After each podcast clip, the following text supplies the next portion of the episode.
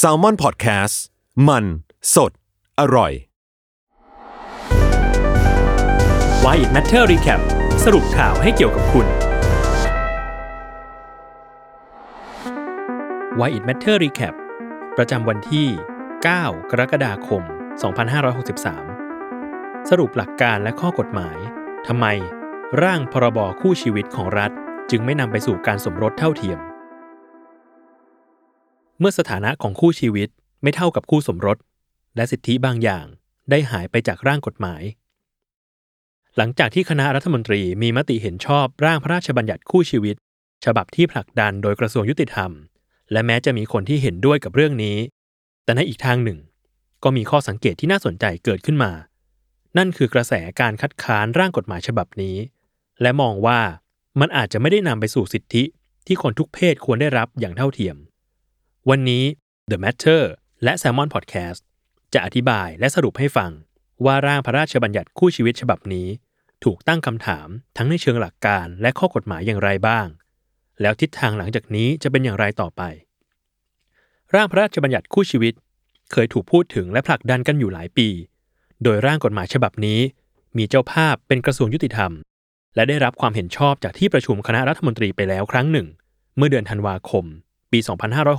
2561 ก่อนหน้านี้ก็มีความพยายามจากรัฐบาลในช่วงก่อนรัฐประหาร แต่ก็สะดุดไปอยู่ช่วงหนึ่ง เพราะความเปลี่ยนแปลงทางการเมือง ในเวลานั้นเอง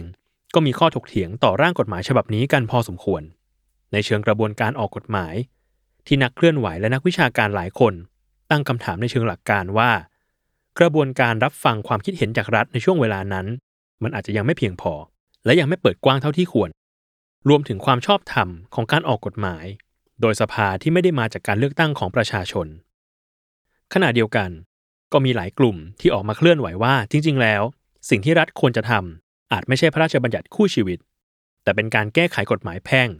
ว่าด้วยการสมรสมากกว่า เพราะจะทำให้ LGBTQ ได้รับรองสถานะเท่ากับเพศชายและหญิง ไม่ได้เป็นเพียงแค่คู่ชีวิต แต่เป็นคู่สมรส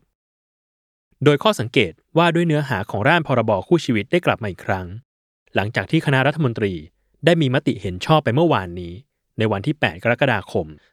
2563 ธัญวัฒน์กมลวงวัฒน์สสบัญชีรายชื่อพักก้าวไกล คือคนสำคัญที่ออกมาเคลื่อนไหวอย่างจริงจังในเรื่องนี้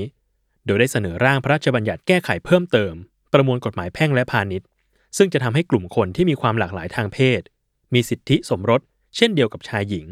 โดยจะได้รับสถานะเป็นคู่สมรส ไม่ใช่คู่ชีวิต สาระสำคัญในการแก้ไขถ้อยคำในหลายมาตราที่ประมวลกฎหมายแพ่งและพาณิชย์บัญญัติ โดยจะเปลี่ยนจากคำว่า สามีและภรรยา เป็นคู่สมรส รวมถึงการแก้ไขถ้อยคำว่าชายและหญิง ให้เป็นคำว่าบุคคล เพื่อรองรับกับความหลากหลายทางเพศมากยิ่งขึ้น และให้ทุกคนได้รับสิทธิเท่าเทียมกัน ไม่จำเป็นต้องแยกกฎหมายออกไปเป็นฉบับใหม่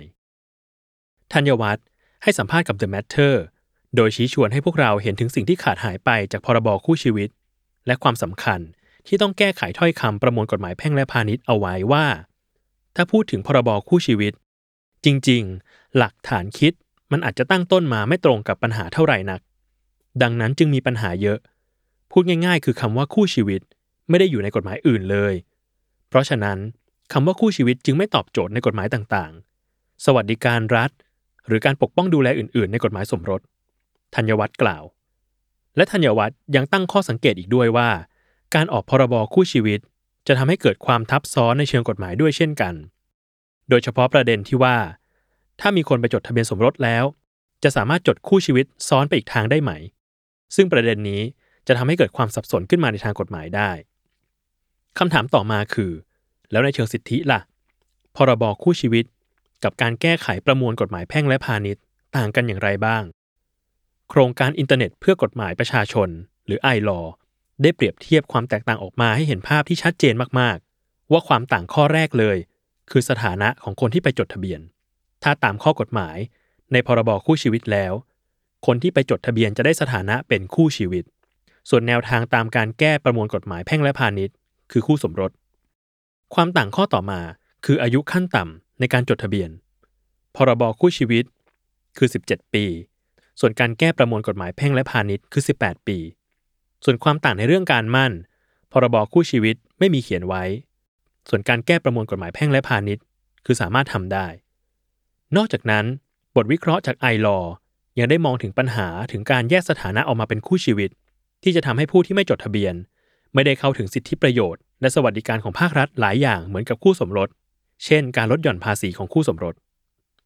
อีกประเด็นที่น่าสนใจอยู่ที่ถ้อยคำในรัฐธรรมนูญไทย ซึ่งเป็นกฎหมายสูงสุดของประเทศเรา ซึ่งในมาตรา 27 ได้เขียนเอาไว้ว่า บุคคลย่อมเสมอกันในกฎหมาย มีสิทธิและเสรีภาพ และได้รับความคุ้มครองตามกฎหมายเท่าเทียมกัน ชายและหญิงมีสิทธิเท่าเทียมกัน การเลือกปฏิบัติโดยไม่เป็นธรรมต่อบุคคล ไม่ว่าด้วยเหตุความแตกต่าง ในเรื่องถิ่นกำเนิด เชื้อชาติ ภาษา เพศ อายุ ความพิการ สภาพทางกายหรือสุขภาพ สถานะของบุคคล ฐานะทางเศรษฐกิจหรือสังคม ความเชื่อทางศาสนา การศึกษาอบรม หรือความคิดเห็นทางการเมือง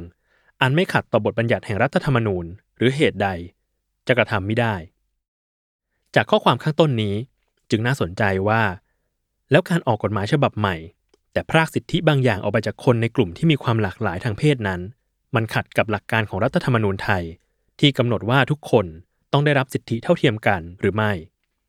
หรือพูดให้ชัดกว่านี้คือ การกำหนดให้คู่รัก มีสถานะเป็นคู่ชีวิต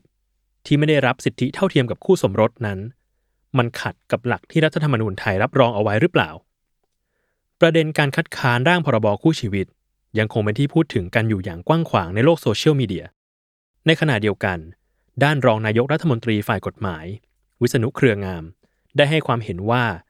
ร่างกฎหมายฉบับนี้สามารถปรับแก้ไขเพิ่มเติมได้ในสภา พร้อมกับยืนยันถึงความจำเป็น ที่ต้องมีกฎหมายพิเศษฉบับอื่นๆ ควบคู่กันไปด้วย เพื่อให้ได้รับสิทธิที่เท่าเทียม ตามขั้นตอนแล้ว หลังจากร่างกฎหมายผ่านคณะรัฐมนตรี จะต้องเข้าสู่การพิจารณาตรวจสอบ จากคณะกรรมการกฤษฎีกา และส่งให้กับสภาให้ความเห็นชอบ ก่อนจะเป็นกฎหมายอย่างเป็นทางการ สิ่งที่เราต้องจับตากันหลังจากนี้คือ ความเห็นต่างๆ ที่เกิดขึ้นในช่วงเวลานี้ จะถูกนำไปปรับแค่ไหน ขณะเดียวกัน การแก้ไขประมวลกฎหมายแพ่งและพาณิชย์ เพื่อการสมรสที่เท่าเทียม จะเกิดขึ้นจริงหรือไม่ คู่ขนานไปกับร่างพรบคู่ชีวิตที่รัฐบาลกำลังผลักดันอยู่ ติดตามรายการ Why It Matter Recap ได้ ในช anel ของ Why It Matter ทุกช่องทางของ Salmon Podcast ครับ